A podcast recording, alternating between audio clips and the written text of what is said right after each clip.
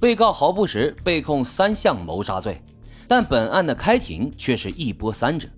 包括原本设在二零一六年三月二十九号的过堂推迟到了四月十二号，之后又再次推迟到了五月份。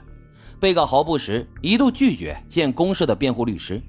之后辩护律师质疑法官办案资格不够，并以其从未审理过刑事案件为由，要求更换法官和法庭。直到二零一七年五月三十一号。韩伟东灭门案才正式开始在圣塔芭芭拉法院第二法庭开庭预审，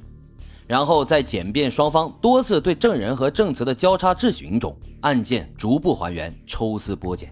但也消耗了大量的时间。转眼间五年就过去了，时间来到二零二一年的八月份，作为交换，毫不是同意放弃接受陪审团审判的权利。法官希尔不仅将担任法官，还将担任陪审团。并且同意条款规定，法院可以接受初步听诊笔录，作为法院作出任何判决和发现事实依据的一部分。也就是说，将由法官一个人来决定最终的审判结果。可是，由于新冠疫情的来临，案件再次停滞了一段时间。最终，案发五年后，二零二一年十一月二十五号，圣塔芭芭拉县高等法院法官裁定。毫不实所有三项一级谋杀罪罪名成立，包括为经济利益而谋杀罪、多项谋杀罪和个人开枪造成重大身体伤害的罪名。但让人遗憾的是，鉴于美国加利福尼亚州当地法律和政治现实，本来毫不实会被判处死刑。但在2020年，加州州长加文纽森正式宣布暂停执行任何的处决，并且发誓。只要他还是州长，就不会签署任何的处决令。上一次加州被执行处决的犯人还是在1983年。其实，在老白查阅这起案件资料的时候，看到了有对这家人受害部分详细的阐述，特别是那个中了八发子弹的小女儿。可以说，凶手的犯案手法极其残忍，令人发指。三条人命已经无法复生了，而犯罪凶手却还能苟活于世。这真是非常可悲的一件事啊！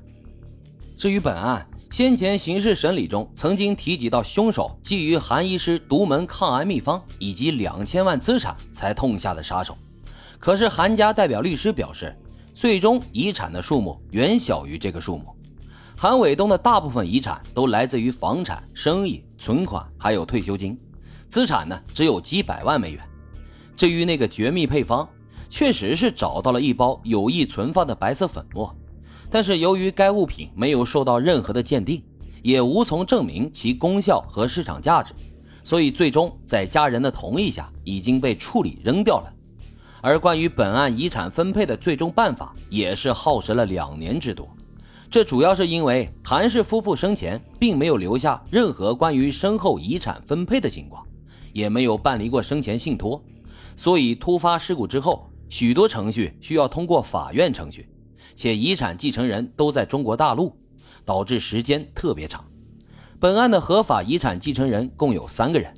由于韩伟东父母双亡，唯一的女儿也在变故中离世，最终只有其在中国大陆同样从事中医工作的侄女成为了合法继承人。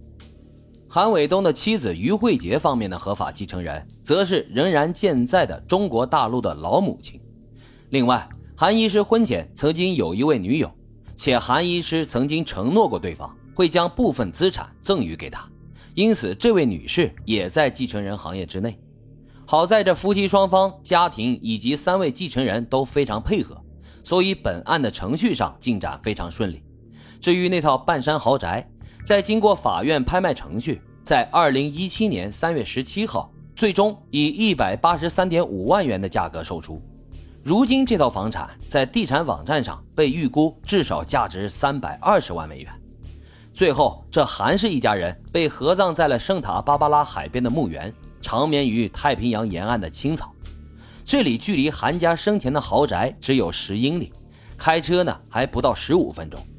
人间和天堂的距离竟然如此的相近。躺卧在青草地上的韩家墓碑，刻着韩家三人的名字以及他们各自的生辰年月。墓碑上没有像传统华人那样刻上往生者的生平以及其他墓志铭，但墓碑的最后一行斜体英文字可以说是相当引人注目：“Always in our heart”，永远活在我们的心中。